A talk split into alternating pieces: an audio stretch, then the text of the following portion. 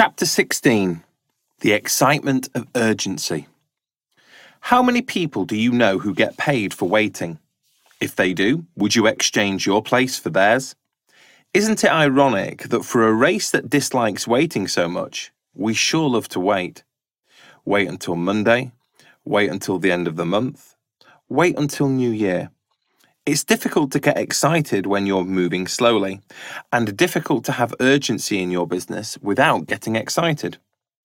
Ask yourself this question Is your upline, sponsor, or maybe even your team more excited than you are about your business? Are you able to prioritize your business?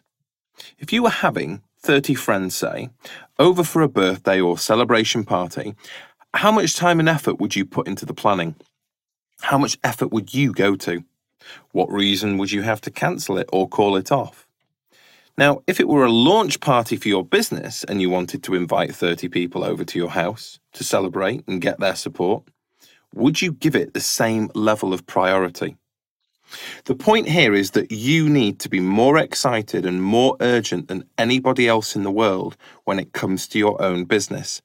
This is how success is built this is how jobs get done and how money is made. Examine your current attitudes towards your business. Do you wake up happy because of it? You need to love it more than the football match or the golf tournament. You need to love it more than a spa day or lunch with the girls. Money can be earned standing around all day, but it can't be made.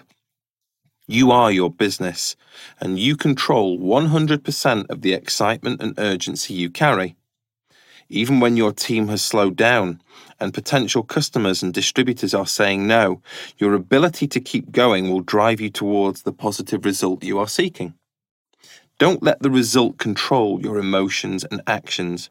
Let your emotions and actions control the result. This is an easy mindset to change. All you have to do is put value on the negative. All negatives have value when you keep going. They are nothing more than a statistical inevitability paved on the road to success, as we have discussed previously. You can always be excited and urgent about your activity, irrespective of the outcome or result. Be excited about an up and coming event and be urgent about booking it. You can be excited and urgent about sharing things with your team and about getting engrossed in some good personal development. Stop being the last to know and don't be that team member who needs to be told 10 times. Just do it. There are very few things that should take higher priority than the business you have invested in. This business, which can give you time freedom and future security. What is there not to get excited and urgent about? The waiting game does not pay.